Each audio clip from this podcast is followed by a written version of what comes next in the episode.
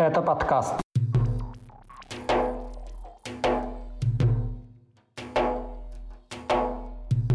Украинская разведка опубликовала поименный список участвующих в войне кадыровцев. Жители Чечни принуждают записываться в так называемых добровольцев.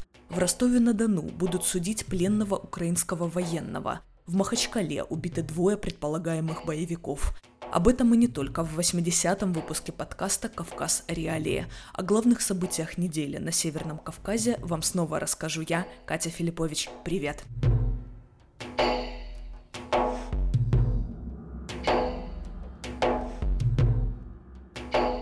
Поименный список отправленных на войну кадыровцев и так называемых добровольцев из Чечни опубликовала украинская разведка. По данным спецслужбы, в войне России против Украины участвовали 2425 человек из республики. Ранее ни российская, ни украинская стороны не называли их общее количество. Среди них этнических чеченцев лишь чуть больше половины, значительную же часть составляют представители других российских регионов – Сообщается, что из двух с половиной тысяч человек были убиты порядка 100 военнослужащих, около 300 ранены и еще 60 сбежали. Издание «Можем объяснить» идентифицировало нескольких военных. Выяснилось, что некоторые из них судимы по особо тяжким статьям, включая убийство, производство наркотиков, незаконный оборот оружия и призывы к экстремизму. Украинская разведка подчеркивает, кадыровцы с первых дней вторжения находились во втором эшелоне наступления, занимаясь обысками жилищ, издевательствами над заложниками и мирными жителями, грабежами и разбоем. Цифры Минобороны Украины косвенно подтвердил и сам Кадыров, отвечая на вопросы школьников во время просветительского форума «Новые горизонты». Он впервые официально назвал численность вооруженных подразделений республики, которые находятся на территории Украины. По словам Кадырова, это около трех тысяч человек. Между тем, по мнению британских спецслужб, участие так называемых вспомогательных подразделений, в том числе кадыровцев, в захвате Мариуполя свидетельствует о проблемах с ресурсами и разобщенности командования армии России. О роли кадыровцев в российской армии нашему подкасту рассказал украинский политолог профессор Михаил Савва. Обнародование этих списков означает в будущем возможные серьезные проблемы для фигурантов списков – то есть так называемых кадыровских добровольцев. А, дело в том, что в Киевской области эти люди массово совершали военные преступления. Они находились в Буче, они находились в Ирпене, они находились а, в Андреевке и в других населенных пунктах, где были зафиксированы случаи убийств мирного населения, изнасилований, исчезновений людей. Поэтому, безусловно, с каждым фигурантом этого списка э, будет вестись работа на его причастность к совершению этих преступлений.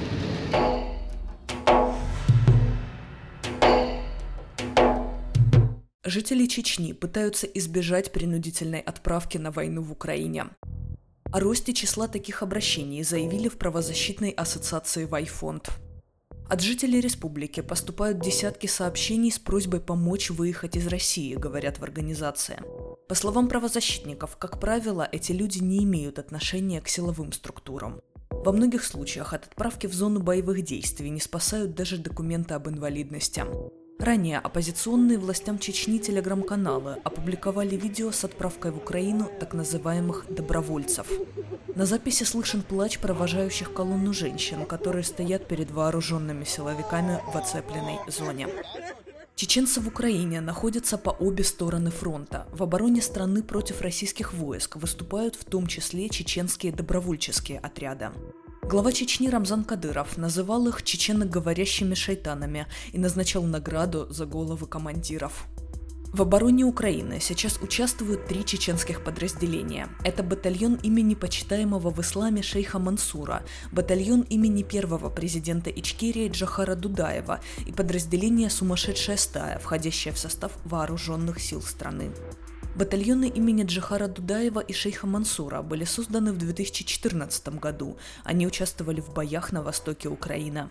В их рядах преимущественно этнические чеченцы, покинувшие Россию после двух войн. Часть бойцов батальона имени шейха Мансура до сих пор находится под персональными санкциями в Украине. Их ввел еще до войны Совет национальной безопасности.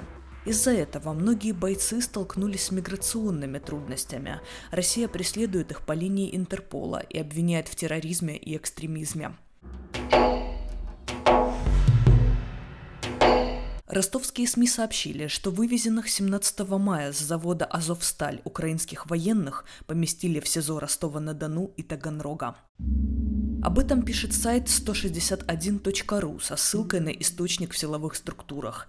По его данным, в Таганроге находится 89 военнопленных, которых в будущем планируют обменять на российских солдат. При этом источники Кавказ Реалии сообщают, что в СИЗО номер один Ростова-на-Дону находится лишь несколько российских военных, которых будут судить за дезертирство. Пленные украинские солдаты находятся в Таганроге. По словам одного из наших собеседников, камеры там переполнены. Официального подтверждения того, что украинские военные содержатся в изоляторах Ростова и Таганрога, пока нет. В Главном управлении Федеральной службы исполнения наказаний по Ростовской области нам рассказали, что эти данные не комментируют. 19 мая Ленинский районный суд Ростова-на-Дону изберет меру пресечения в отношении пленного украинского военного Дениса Мурыги из запрещенного в России батальона «Айдар». Информацию об этом наша редакция подтвердили в объединенной пресс-службе судов Ростовской области. По какой статье обвиняют Мурыгу, а также когда и при каких обстоятельствах он был доставлен в Россию, официально пока неизвестно. За два дня на юге России подожгли два военкомата. В них метнули коктейли Молотова. В ночь на 15 мая неизвестные попытались поджечь здание военного комиссариата по Советскому району Волгограда. Пожар произошел на цокольном этаже, возгорание потушили, пострадавших нет, так заявили в МЧС. Власти не комментируют инцидент, но источник Кавказ Реалии подтвердил достоверность информации о возгорании – Основной версией, по его словам, остается использование бутылки с зажигательной смесью, то есть коктейля Молотова. Перед этим СМИ сообщили о возгорании военкомата в городе Гуково Ростовской области. Он расположен на границе России с территорией Украины, которая контролируется так называемой ЛНР. Между тем, активисты из Краснодара обнаружили новые могилы предположительно погибших в Украине военных. Их нашли на городском кладбище в районе хутора Капановского – у могил фото похороненных в форме российской армии, а также даты смерти после начала войны. Всего по состоянию на утро 19 мая Кавказ Реалии известны имена 57 убитых на войне уроженцев Краснодарского края. В Махачкале 18 мая был введен режим контртеррористической операции. Убиты два человека, а власти называют их боевиками.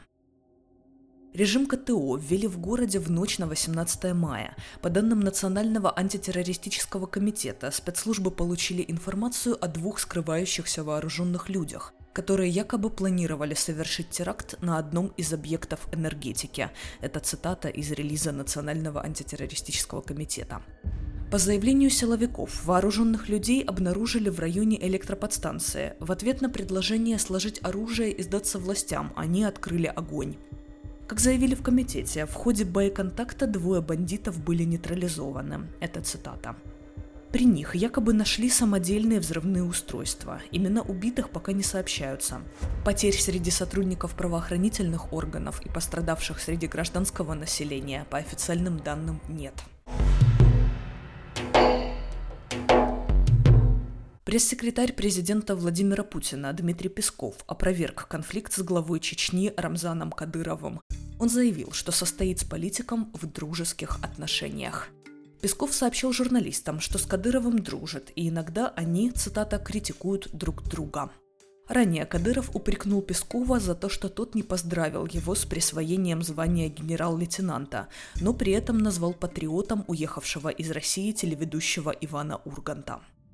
Кроме того, региональный глава, как представитель партии войны, выступал против высказываний Пескова о необходимости продолжать переговоры с Украиной. Издание «Медуза» со ссылкой на два анонимных источника тогда сообщало, что после этого Песков стал получать угрозы по телефону. Журналисты издания «Проект» также писали, что некоторым российским государственным СМИ запретили без согласования цитировать заявление Рамзана Кадырова о ходе войны в Украине – Это стало ответным шагом Пескова в конфликте с чеченским главой, следует из публикации. Как выяснил Кавказ Реалии, федеральные СМИ с начала войны уделили Кадырову лишь около трех минут эфирного времени. Это были главные новости Северного Кавказа за неделю. Подписывайтесь, пожалуйста, на наш подкаст, там, где вы его слушаете. Ставьте нам лайки и пишите комментарии, мы их все читаем. С вами была я, Катя Филиппович. Пока.